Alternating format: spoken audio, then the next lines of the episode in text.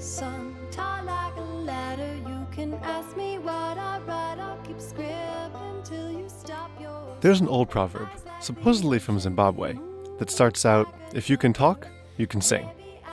It seems obvious, right? Whether I'm singing or speaking, I'm moving my mouth. The sounds I make have a rhythm. My pitch goes up and down. But anyone who's heard me belt out Disney tunes at karaoke knows this logic has a fatal flaw. What is it in our brain that sets singing and talking apart?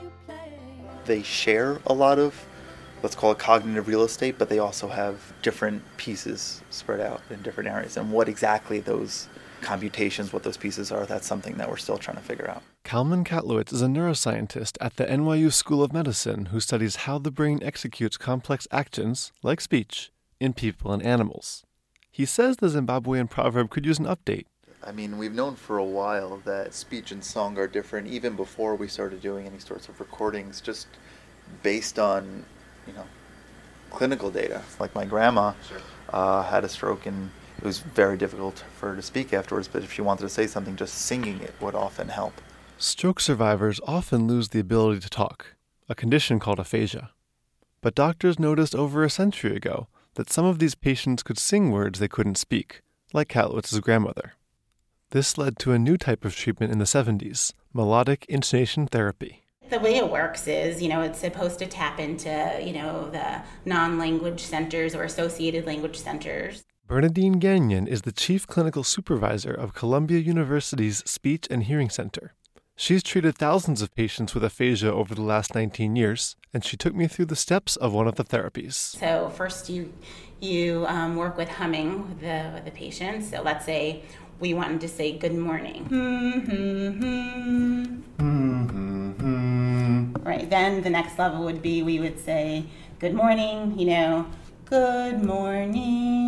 Good morning. And then the next level would be that I would start saying it and I would fade it out and he would say it. So, good morning, good, Good morning. Mhm. And then you say, What did you say to your wife this morning? I said, Good morning. Yeah, so you prompt them. you prompt them. And so you start in the beginning with very obviously functional words that they would use in everyday life, you know, and to improve their interactions with their family, friends. And then the second level, you start getting into, you know, a little bit higher complex um, levels.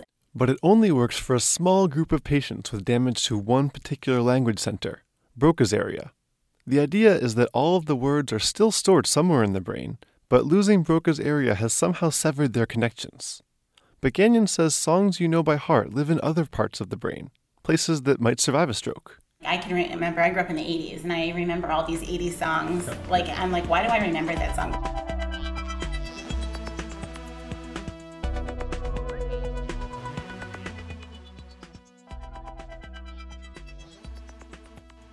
The reason you can remember all the lyrics to the B side of a Pat Benatar album is the same reason Gagnon's music therapy technique works for some stroke patients. It takes advantage of the fact that these memories are stored away from the language center of the brain, and then it recruits the singing areas to rebuild the language network, one connection at a time.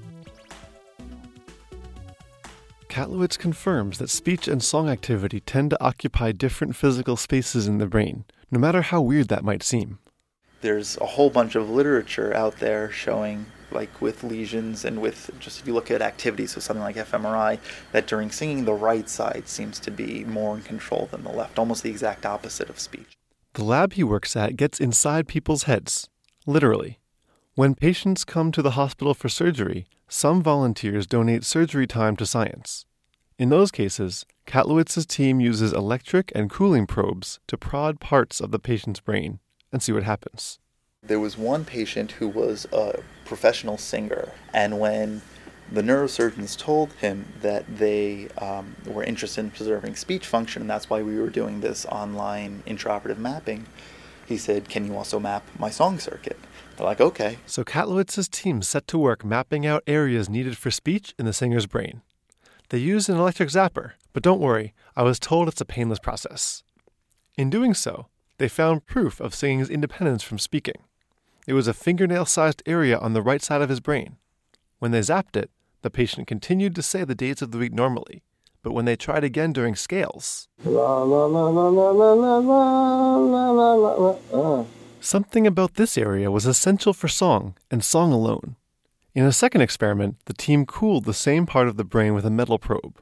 This just slows things down rather than stopping them completely. It went from Monday, Tuesday, Wednesday to Monday, Tuesday, Wednesday. The cooling test revealed that the organ helps with pitch, but strangely, it affects only speech, not song. Katlowitz still isn't sure what's going on, but wonders if the speaker's training allowed him to overcome the cooling interference and hit the target pitches anyway. I don't know, if I had to say the difference, I would say that song is just like it's it's a much more intense version of speech. The experiment illuminates one of the many steps that differentiate talking and singing. It's only in one patient, but Katlowitz hopes someday his work might be clinically useful. For now, neuroscientists like himself and therapists like Gagnon will keep tackling the problem from both ends. We're definitely trying to meet in the middle, uh, working with uh, not just animals but also neurosurgeons and trying to bring these lessons to the field as soon as possible. For Scienceline, I'm Charlie Wood.